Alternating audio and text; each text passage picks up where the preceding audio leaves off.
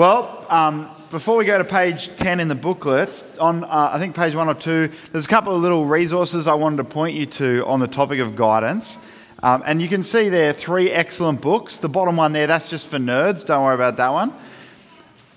But this one here, Guidance and the Voice of God, I reckon it would be great if every Christian would read this book. It's clear, it's straightforward, it's 160 pages with fairly big writing, not, not, a, not a long book, and it's very wise. But if 160 is too long for you, this one's only 140 pages and it's smaller pages. So 120 pages. This is called Just Do Something, and it's, uh, it's an easier read. Uh, not as much practical wisdom, but, but a very good book as well. But if you're more of an audio learner, you're more of a podcaster, an audiobook person, you might want to write down Greg Lee Hunter Bible or Greg Lee Wintercon guidance. And in 2004, he, he preached a series that was so good that I emailed him and I said, Can I have those talks? And he gave them to me. And so I've summarized them and, and um, reworked them a little bit. But that's lots of what I'm giving you. So if you think anything in these talks are good, you can thank Greg Lee next time you see him. But, but I wanted to point that out to you. If you want to hear it in more depth, because he's gone five one and a half hour talks, I've condensed them down. So if you want to hear um, more, Greg Lee, Wintercon uh, 2004 guidance, you can, you can podcast that on your way home or whatever. Why don't I pray? Heavenly Father, we thank you so much that you are a good God, a speaking God.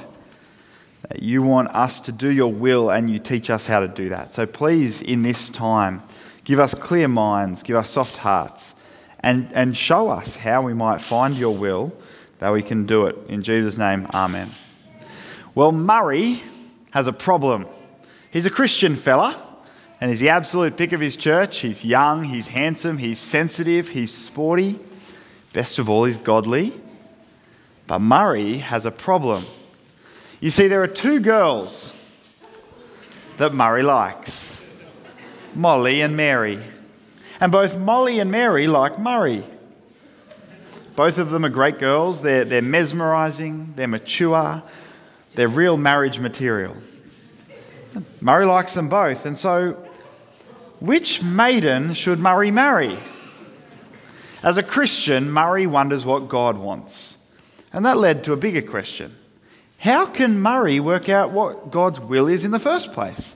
And so Murray decided to ask his Bible study leader, Morris. And Morris said, Well, Murray, you start with the Bible. Oops. Because the Bible gives good general direction, the broad stuff, how to be saved, how to be godly, God's really big plans. You start with the Bible. But for the specific stuff, God uses something else the Holy Spirit. The Holy Spirit guides us individually in the details. And the first way that Morris said that the Holy Spirit guides us is through the inner voice. It's not so much a clear voice as a, as a leading. Thoughts God will send you in the direct to nudge you in the direction you should go. You'll have this strong Maryish urge this sense that Mary's the one. Now, to hear, your, your, hear this voice, you might have to really clear your mind and really listen. And then Morris says, when you're going in God's direction, you'll often feel a peace. When you decide to marry Mary, God will confirm it by giving you a tremendous peace. But if you choose Molly, then the night before the wedding, you'll be very uneasy, you'll be anxious, you'll be troubled. Now, if you're still not sure, Morris says, you can look for the doors that God opens and closes. Let's say you, you message Mary to ask her out on a Friday night, but her phone is on Do Not Disturb. She doesn't reply. You try Molly, she's got her phone on her, she answers straight away. God's opening that door, she's the one. God wants you to go with Molly. Morris says, you know, one other thing you can do, you can use a fleece, a fleece like Gideon does in Judges chapter 6. Gideon wanted confirmation about something God had told him, and so he asked God overnight, Wet this piece of wool with some dew, but keep the, the ground underneath it dry as a sign. And so you might say to, to God, God, I'm going to I'm gonna text Molly and Mary, and uh, if, if Molly hearts the message, that's the one. But if I just get a thumbs up, I'll know that's, that's, a, that's a no. Well, well Murray says, um, okay, that makes sense, but what if the signs contradict each other? Well, that's easy, said Morris. You just add them up. Whoever's got the most points, they win. well, it all materialized magnificently. They had three kids Maria, Marley, and Frank. and they lived happily ever after in Manly. Now, that, what I've just given you there, that's pretty much the popular view of how God guides today, the Bible. It's good for the, the, the general stuff, but for the specifics, God speaks through the Holy Spirit, through inner voices and peace and doors and dreams and fleeces. And I wonder if you've ever wondered does it really have to be so hard? Does it really have to be so confusing? Well, this afternoon, well, this evening, we'll see problems with that approach. And by the end of this session, we will have a foolproof method for knowing God's guidance in every situation in life. How's that for a promise? We will have a foolproof method for knowing God's guidance in every situation. You ready for this? Did I pray already? Let's get into it. Now, just so you know, we're going to have a break um, kind of halfway through this. So if you're looking through the notes, like, we're going to have a break. So, all right, here you go. The first step is actually just to remind you what we saw this morning. Number one, God guides us invisibly. We're on page 10. God guides us invisibly through his control over everything behind the scenes. And so, you know what? You can know God's will for your life infallibly after he's done it. Do you want to know who God wanted you to marry? You can have absolute certainty. If you are married, whoever it is you've married, that's who God wants you to be with. Now, that means that after you're married, point of application, you don't constantly look around at other options wondering, maybe I was really supposed to be with someone else. Sorry, Clem. he was joking. He was like, damn it. Well, I've really embarrassed you now, haven't I?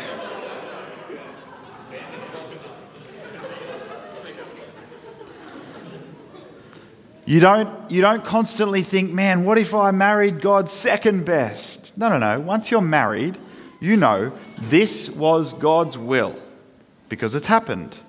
And so now his will for you is to keep your vows and to love them. There's the first way that God guides through his invisible guidance. He, he sovereignly controls all the circumstances to bring about his will for our lives. But as we saw this morning, we actually do still make real choices with real consequences. And, and this doesn't take away our responsibility. You know, we can't say, oh, well, why bother making decisions? If no matter what, it's just going to be God's will. No. The Bible says we are responsible for our behaviour. You still make real decisions with real consequences. And so look at um, Acts chapter 4, verse 27 there on page 10. Herod and Pontius Pilate met together with the Gentiles and the people of Israel in this city to conspire against your holy servant Jesus, whom you anointed, they did what your power and will had decided beforehand should happen. You see, all these guys, they, they made real decisions to kill Jesus, and can you think of a worse decision to make? But do you see that it says they did? They chose. But do you see it also says they chose to do what God had already decided beforehand would happen? You see, Imagine if Pastor Dom was to pick his nose right now. Is he here? Is he putting the kid to bed? There he is. Now, Dom would be choosing to pick his nose, but God would be also choosing. God's not choosing it because Dom chose it, Dom chose it because God already chose it. And yet, God works in a way that it doesn't take away Dom's actual choice. Dom does it, sorry, God does it through Dom actually making a real choice. You're feeling a little itchy, aren't you?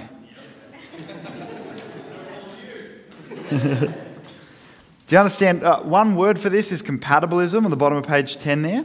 See, on either side there's a mistake. On the left hand side, one mistake you can make is called determinism or fatalism. You can cross that one out. That's wrong. Fatalism says, My decisions don't matter, I'm just a puppet. Well, that's not what the Bible says. Pilate was not a puppet when he killed Jesus, he made a real choice. But the other mistake you can make is to think that God has no say. He's just watching, hoping that you make a good decision. we've seen that that's not what the Bible says. Compatibilism says that my will and God's will are both real, both active. They're not active in the same way. I'm really choosing what God chose for me to choose, but I am really choosing it. Now, this is mind blowing. We struggle to think about this because our picture of God often is far too small. We often think of God as just a, big, uh, a bigger version of us. See, the only way I could get Dom to pick his nose would be if I was to take away his choice in the matter. I'd have to grab his hand and really go for it, you know. But God, He's far higher than us. In fact, He's a different type of being altogether. He's so powerful that He can guide every detail of the world even while we still make real decisions. And so, do you know what that means? This means two things are true. Number one, you can have comfort, knowing that God's plan can't be thwarted. That's what we saw this morning. But secondly, you have responsibility. The responsibility to make real decisions with real consequences. In fact, I think the opportunity. It's exciting, isn't it? You get to partner with God as He achieves His purposes. But that responsibility means we really do need God's visible guidance. How does God tell us what decision He wants us to make? In the 80s, there was a movie called The Man with Two Brains. Has anyone seen it? Is anyone alive in the 80s? The man with two, Pete was. In this movie, there's this man, um, the, the actor Steve Martin, his character, walks up to a painting of his dead wife to ask if there's anything wrong with his feelings he's starting to have for another woman. So, do you, how do you feel about that? He asks the painting of his wife who's passed away. And the whole house starts to shake. And the painting starts spinning on the wall. And he's looking at the, this painting, he says, you know, just like any kind of sign. There's this wailing voice, no, no. All right, well, I'll look out for it. And he takes the painting down off the wall and puts it in a closet. That, that can be like us. Sometimes we don't actually want guidance. Like that character in that movie, we've, we've already decided what it is we want to do. And so we ask for, let's say, we ask our Christian friends for advice, but you don't actually want advice, you want approval. And if that person doesn't give you the answer you want, you go to someone else, someone else, until finally someone tells you what you want to hear. And we can even be a bit like that with God. Like that man in front of that painting God, tell me what to do. And then we just go, on, I think you really would want me to be with her, wouldn't you? That's, that's, you'd want me to be happy. Wouldn't it be great if God would just make himself as crystal clear to us as, he, he as that character gets in that movie from the, the painting? If God gave us really obvious signs, a shaking house when we were going to make a bad decision, a wailing voice, and you'd always know exactly what God wanted. Well, what if I was to tell you that God actually has made himself that clear? In fact, clearer. But we, we can be like Steve Martin's character, looking for guidance and missing the things that are right in front of us. So the great news is that God does speak to us. Turn over the page. Top of page 11, you've got three columns there, as well as God's invisible guidance, what we saw this morning. You could call that God's sovereign will, his will of decree. As well as that, God also gives us his visible guidance. And you could call that his moral will or his will of desire. desire. And we'll come back to the question of whether that third category exists. Does God have a special personal guidance for me as well? So, how does this visible guidance work? How does God guide us? Well, point number two God speaks. Hebrews chapter 1, verse 1 In the past, God spoke. Now, he didn't have to do this. Have you ever thought about this? No one forced God to speak. But God is a speaking God. Because, why is God a speaking God? Because he's a relational God, Father, Son, and Spirit. And I don't know if you've noticed this in the Bible, but whenever God relates to his creation in the Bible, what does he do? He speaks. Genesis chapter 1 God created the world, and God said, That's how he created. When God created the nation Israel, he did it by speaking promises. At Mount Sinai, he spoke laws. In fact, he literally wrote on the tablets of stone with his fingers. God is a speaking God. And in fact, throughout Israel's history, point three, God can speak and has spoken in lots of different ways. This is a non rhetorical question. What ways can you think of that God has spoken throughout Israel's history? What ways can you think of? Non rhetorical means I want answers. Through prophets. Donkey. Through a donkey. Very good. Fire. Gives me hope. Yeah, fire. An audible voice. When was that? Ah, gotcha. yes, yes. Yeah. Any more? Burning bush. Burning bush.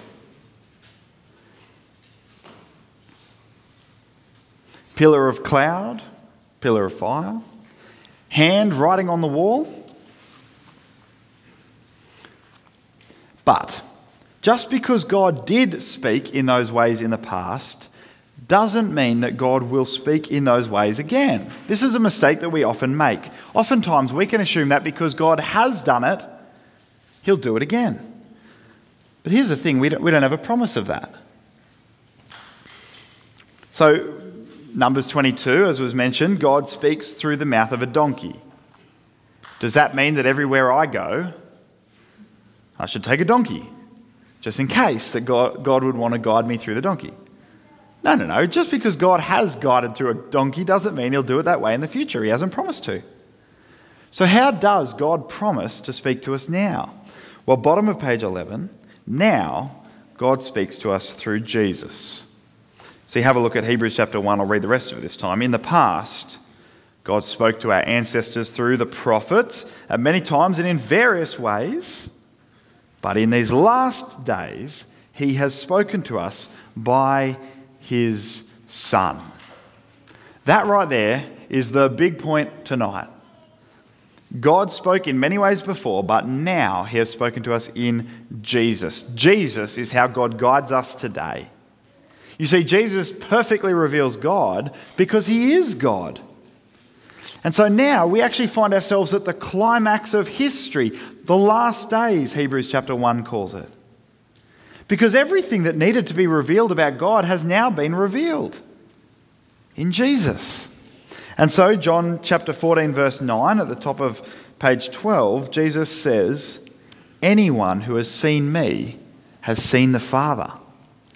You see, in the past, we got bits of the puzzles, but now in Jesus, we've got it in 4K. Jesus is God's ultimate revelation of himself. Jesus is the most important thing you can ever know. In Jesus, we see who God is, we see what his plans are, and we see what he wants from us. Now, maybe you already knew some of that, but have you ever joined the dots between that and guidance? How do you decide whether you should live in Bankstown or the Central Coast? God speaks to us through Jesus. That's how you work it out. You see, the better you understand Jesus, the better you understand the gospel, the better you will make that decision. Now, do you see how those things fit together? It's okay if you don't, because that's the rest of the talk. So here we go. How do those things fit together? How does God speak to us in Jesus? There's the first part of the question. How does Jesus speak to me? You see, He's not here. Well, he is, but he's here by the Spirit, but I can't see him. Well, point number four, actually, this is the second point number four, if you've been paying attention. But page 10, the second point number four, Jesus speaks to us today through his Spirit in the gospel and in the scriptures. Jesus speaks through his Spirit. You see, the Holy Spirit was the hope of the Old Testament. Joel chapter 2, the minor prophet Joel and afterward, I will pour out my spirit on all people. Your sons and daughters will prophesy. Your old men will dream dreams. Your young men will see visions. You see, in the Old Testament, not everyone had the Spirit in the way that we have the Spirit today prophets, kings, but not everyone. God promised that in the last days, all of God's people would have God's Spirit. And so you can see that promise as well in Ezekiel chapter 36 at the bottom of page 12. Verse 27 And I will put my spirit in you. God promises to give all God's people the Holy Spirit, and now with Jesus, that hope is fulfilled.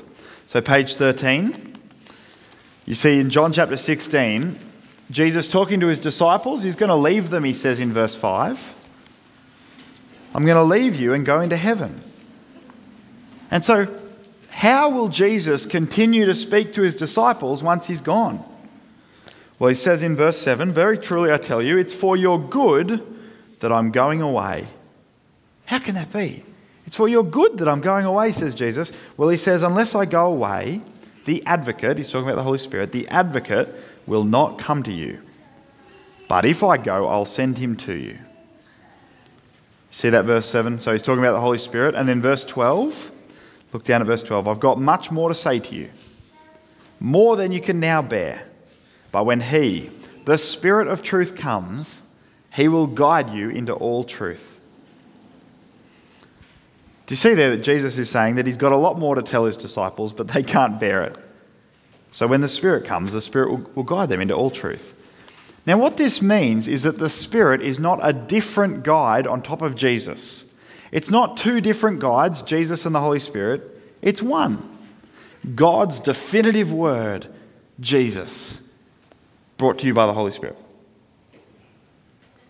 Verse 13, still in John chapter 16, verse 13. But he, when the Spirit of truth comes, he will guide you into all truth. He will not speak on his own, he will speak only what he hears, and he will tell you what is yet to come. Jesus says, The Spirit, verse 14, will glorify me. The, Jesus, the Spirit will glorify Jesus because it's from me, says Jesus, that he will receive what he will make known to you. Now, this is really important. The Holy Spirit does not say something different to Jesus. He speaks what he receives from Jesus. In fact, did you notice there, verse 14? He will glorify me. The Holy Spirit is like Jesus' cheerleader.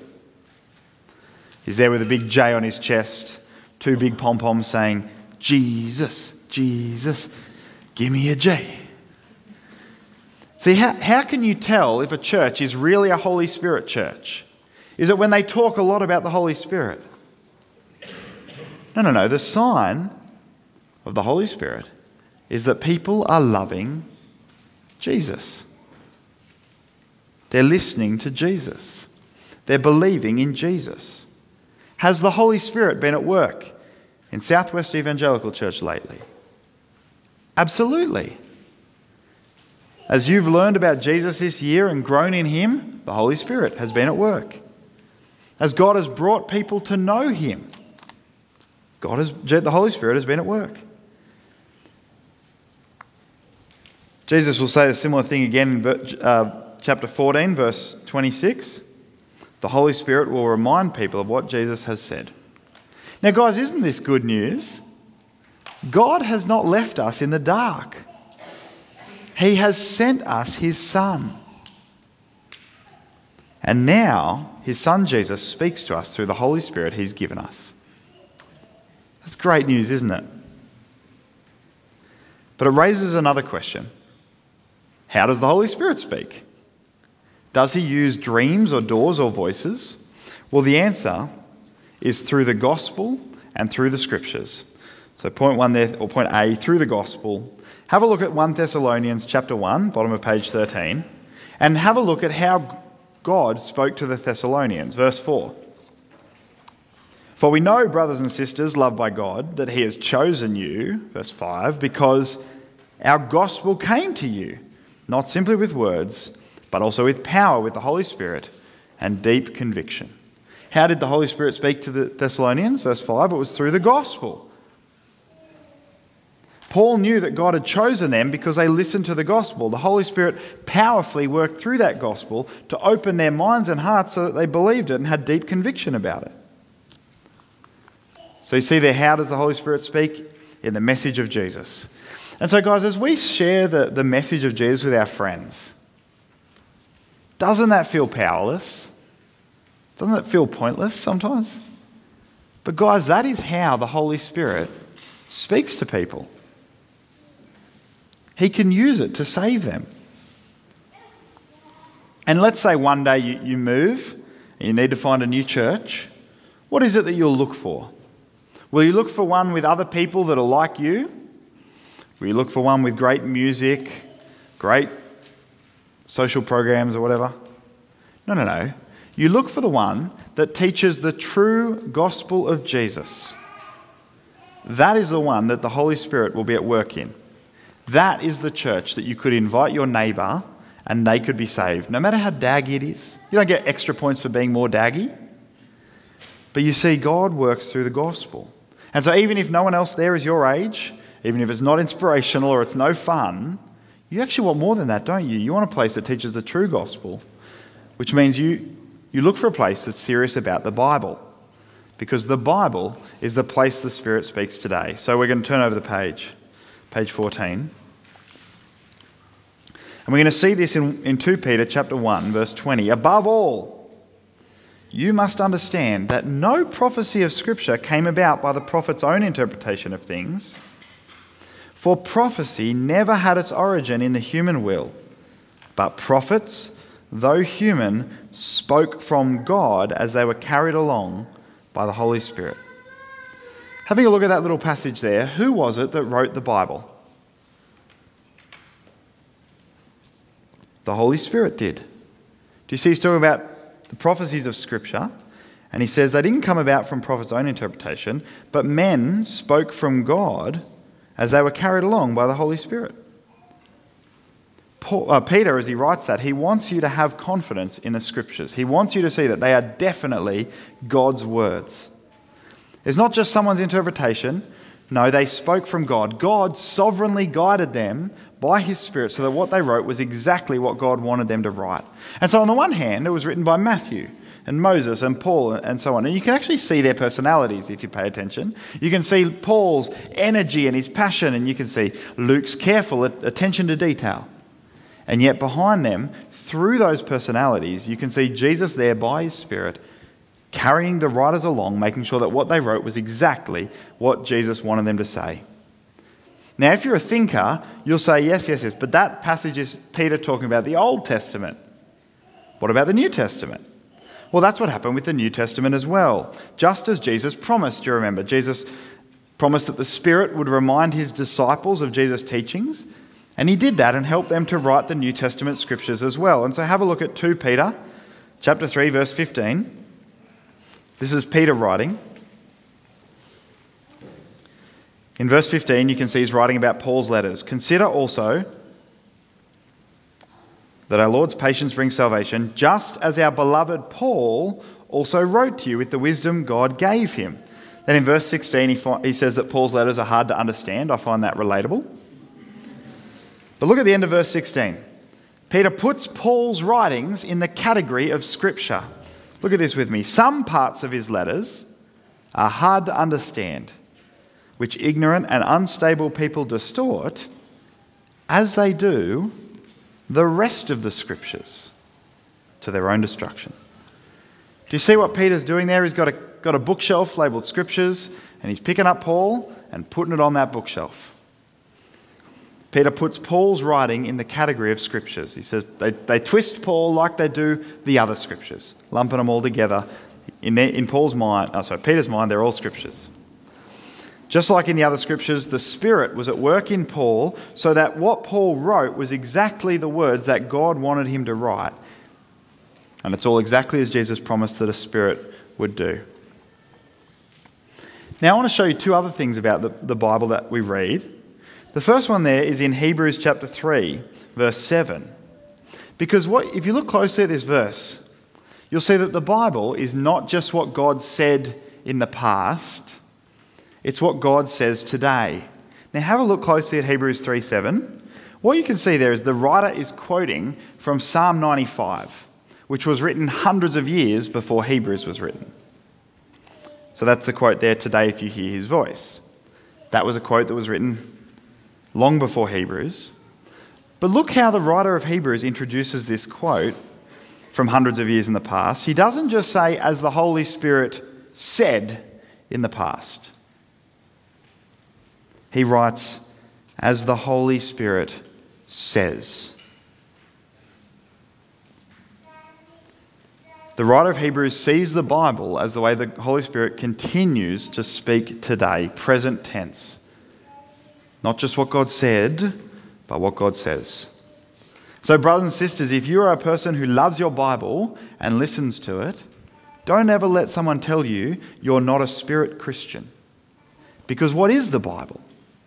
It's the sword of the Spirit, Ephesians chapter 6 says.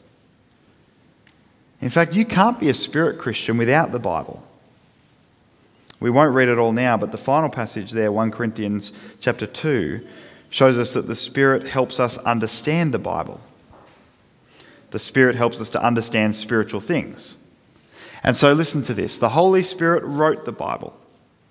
The Bible is the Holy Spirit speaking today, present tense. And as we read the Bible, the Holy Spirit is at work in us to illuminate it, to help us understand it. Do you see just how much of a Holy Spirit activity it is to read the Bible? It is so spiritual when we read the Bible. And so let's put it together. The way that Jesus speaks to us now is through his Spirit. And the way the Spirit speaks to us now is in the Bible. This book is how God guides us. So God spoke to us this morning clear as day as we read his word together. And he'll speak to you clear as a bell anytime you want him to. Just open it up. Now, that might not seem supernatural enough to be exciting. I, I think in my Christian life, there were times where I thought God would be far more spectacular than that. But I reckon as you mature as a Christian, you begin to realize the privilege of having this book. To hold in your hands words that won't vanish, the clear, understandable words of God. What a treasure. But I wonder if you're thinking, yeah, yeah, yeah, yeah. That's good. I like that. But that's the easy bit, isn't it? You see, I know that the Bible says not to get drunk, but it doesn't tell me which party to not get drunk at. I know the Bible says to marry a Christian. We'll see that tomorrow morning. But it doesn't say which Christian. There's no passage on when I should retire. You see, there's a gap, isn't there, between what the Bible talks about and then most of the actual specific decisions that we have to make. And it's the gap that's the difficult bit, isn't it? So, what do we do about the questions that the Bible doesn't directly answer?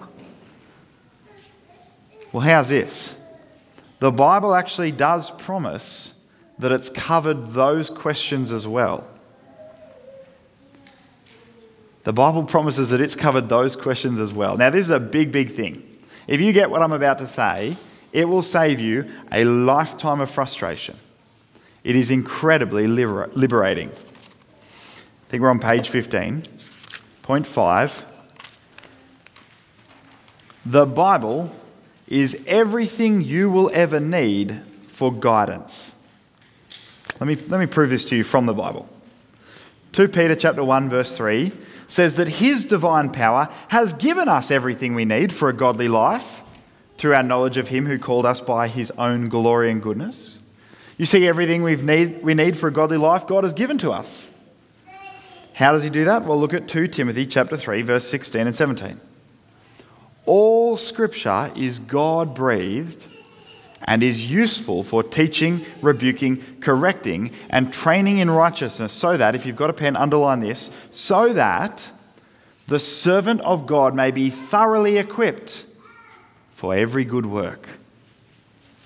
So that the servant of God may be thoroughly equipped for every good work. Are you a servant of God? Do you want to be equipped to please God in your life for every good work God would ever want you to do? Well, what does it say?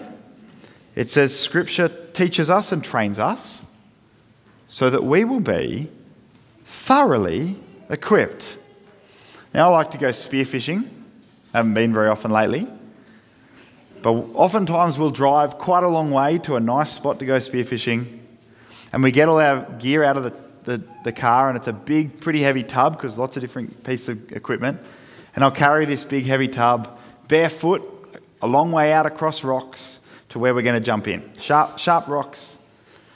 And I'll get there and I'll realize I forgot to bring my spearfishing gun, or my mask, or my snorkel, or my flippers. It's happened to me a bunch of times.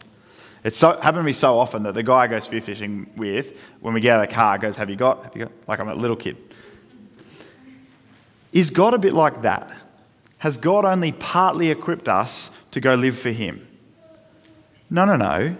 He's given us all we need to be thoroughly equipped for every good work. How's He done that? Verse 16 through the Scriptures. All Scripture is useful so that you will be thoroughly equipped. Just want you to stop and consider the scope of that. Every good work. Not just some, not just the big picture, every good work. There's no area of your life that Scripture is not the perfect guide for pleasing God in. Big things, little things, medium things, everything. Now, the, the, the, term for this is the sufficiency of Scripture. Sufficient means enough. Scripture is sufficient, it's everything you need to live for God which means the Bible is everything you'll ever need for making decisions that please God. So, how will God guide you in the specifics? The Bible. It equips you for every good work. Who should you marry? I've got a list. Come and ask me later. No, no, no. The Bible. The Bible has everything you need to be equipped for that good work. What job should you take? The Bible has everything you need to be equipped for that good work. How should you tie your shoelace? Even there, if there's something that God cares about in that process, the Bible will tell you. You say, no, it doesn't. It doesn't tell me where I should live. I mean, there are maps at the back, but gee, I hope that's not God telling me where I should live. It looks a lot like a desert. The Bible doesn't tell you whether to buy a Toyota or a Mazda, it doesn't tell you who to be friends with. Do you know what that means, brothers and sisters? It means that God has decided that He doesn't need to tell you that. If He did, He would have put it in the Bible. And I wonder if you, if you realize this is actually a fantastic way that God has made it clear to us which parts of the decision matter most to Him. In fact, this morning we saw that maturity is learning to care about the things that God cares about. Well, here's how God tells you what He cares about it's the stuff He talks about. This has everything we need to know. And so, if the Bible doesn't tell me something, then obviously that's actually not the most important part of the decision. They're not the bits you need to know in order to please God in that decision. One of the mistakes that Christians sometimes make is they can think that God wants to tell me his specific will for every little decision of my life. He hasn't promised to do that. God does have a specific will for those decisions. He loves you. He, he does care about the details. He will work out that plan because He's in control. It will happen. We saw that this morning. But you don't need to know His plan. You just need to know the bits that are most important to Him as you make your decisions, and then you trust Him with the rest. Let me say this a different way. Do you see the three different types of guidance in your notes? sovereign will, moral will, special will, God's invisible guidance, God's visible guidance, God's personal guidance. Sometimes we can think that to please God, we can't please Him, we'll, we'll accidentally disobey Him unless we discover His special will for every decision.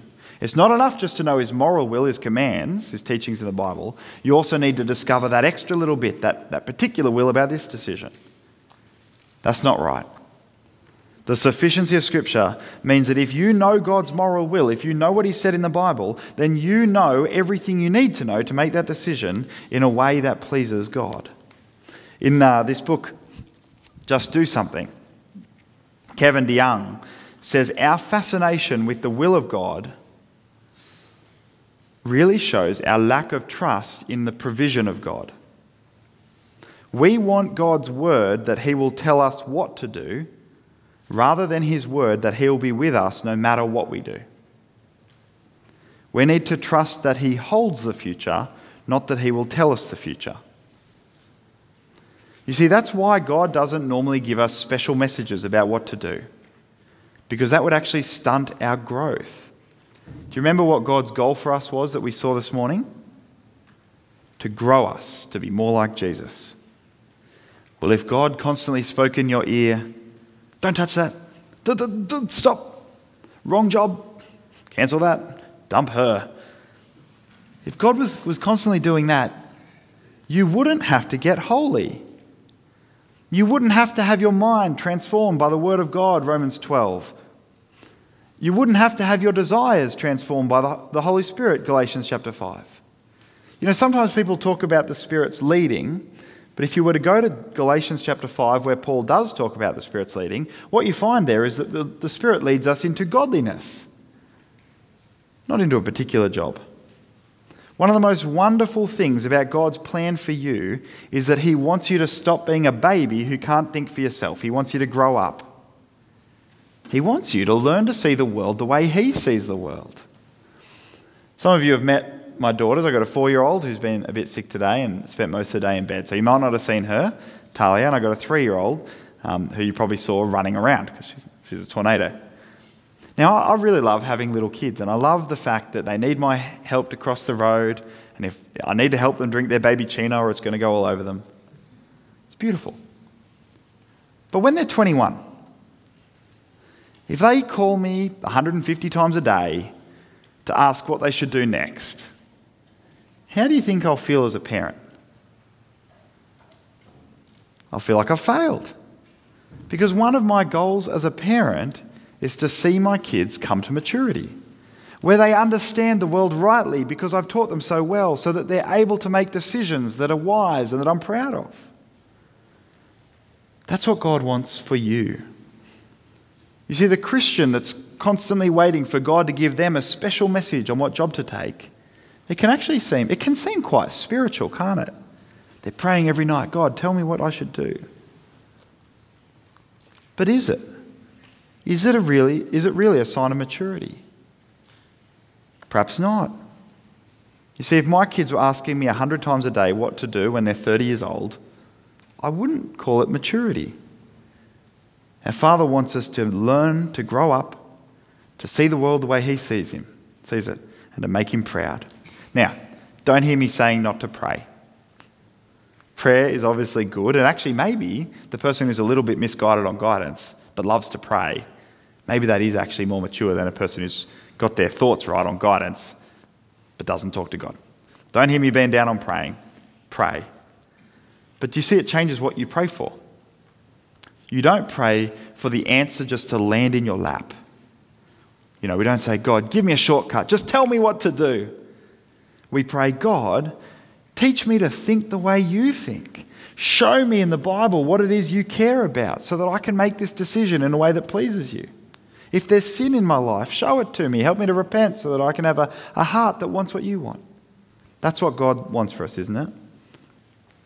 Let me, um, we'll, we'll take a break in just a moment, but let me just finish with um, 1 Thessalonians chapter 4, verse 3 at the bottom of page 15, because I think it brings it together quite nicely what we've seen so far. What's God's will for you? Verse 3 It is God's will that you should be sanctified. That word means to be made holy.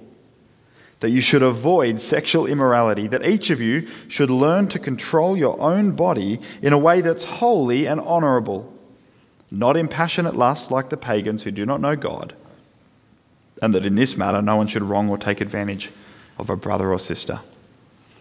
Here you go. I can tell you right now God's will for your life your sanctification.